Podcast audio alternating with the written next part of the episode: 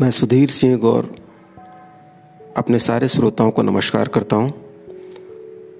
आज ऑफ़िस में आदरणीय स्वर्गीय प्रकाश जोशी जी को श्रद्धांजलि अर्पित की गई।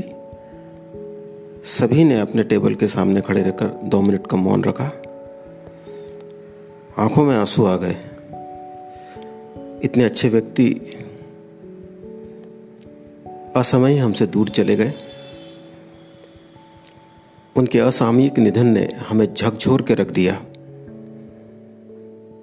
दूसरी घटना इंदौर में घटी, जो वीडियो मैंने देखा, जिसमें जीवन रक्षक इंजेक्शन की कालाबाजारी चल रही है और एक माँ के आँसू है, जो लगातार बह रहे हैं और हमसे कुछ कह रहे हैं। हमारे जैसा साधारण व्यक्ति कर भी क्या सकता है? सिवाय इसके कि मौन हो जाए। लेकिन एक ब्लॉगर, एक कवि और लेखक के पास यदि कुछ होता है तो उसकी कलम, मैंने सोचा कुछ लिखा जाए और कुछ बोला जाए। इसलिए आज मैंने कुछ लिखा है और कुछ बोला है, जिसका शीर्षक है, दोनों हाथ उठाकर पुकारता हूँ। साथियों जो जीवन रक्षक इंजेक्शन की कालाबाजारी देखकर मानवता तार तार हो गई। रोती हुई माँ के आंसुओं ने कल, कलम उठाने के लिए मजबूर कर दिया। जंगल के भी अपने एक नियम होते हैं। या जहाँ शेर और हिरण के बीच अलिखित अनुबंध होता है अर्थात अनरिटर्न एग्रीमेंट जिसके अनुसार शेर कभी भी पानी पीते हुए हिरण पर वार नहीं करता। पहले उसे पानी पीने देता है, फिर दौड़ाता है, तब जाकर उस पर झपटता है। लेकिन आज लग रहा है, हमसे तो अच्छे जानवर हैं।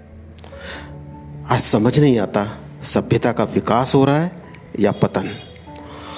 अरबिंदो ने मानव के कर्मिक विकास की बात करते हुए कहा था कि आने वाली सदियाँ सुपर मानव की होगी।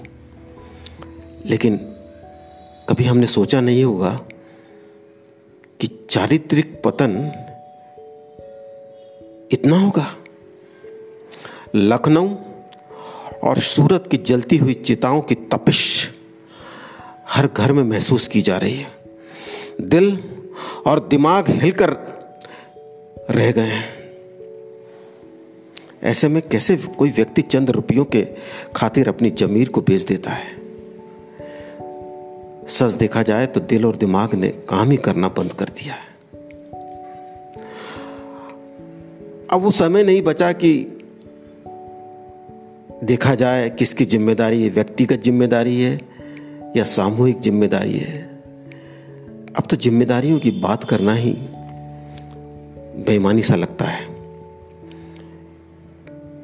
क्योंकि कई बार हम जिम्मेदारियों का आकलन गलत तरीके से करते हैं।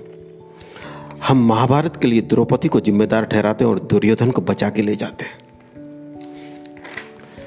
जबकि द्रौपदी उस उस समय उस भवन में मौजूद ही नहीं थी। वो युधिष्ठिर के साथ बाहर गई थी। लेकिन इतिहास में ऐसा लिखा है तो ऐसा कहते हैं। राम रावण युद्ध के समय सीता को जिम्मेदार ठहराते हैं कि यदि उसने लक्ष्मण रेखा का अतिक्रमण नहीं किया होता तो ऐसी परिस्थिति का निर्माण नहीं होता भूल जाते हैं इस देश की संस्कृति और परंपरा को कि भूखे को भोजन कराना हमारी महान संस्कृति का हिस्सा है। और उस समय हम रावण को अपनी आँखों से ओझल कर देते हैं।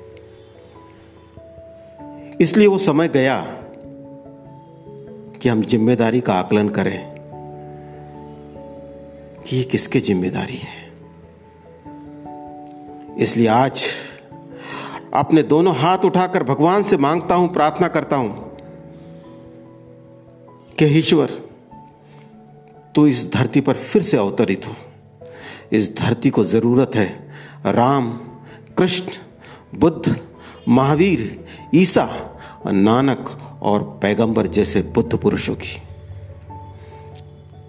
जिससे कि वे अवतरित होकर मानव का सही मार्गदर्शन कर सके।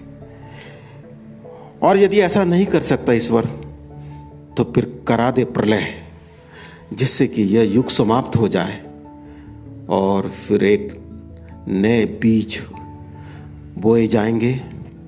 उनका फिर नया अंकुरन होगा, नई कोपले फूटेंगी, नए फूल बनेंगे, नई मानव सभ्यता का उदय होगा। क्योंकि साथियों, कितने रावण मारोगे। धन्यवाद। जय हिंद। जय भारती।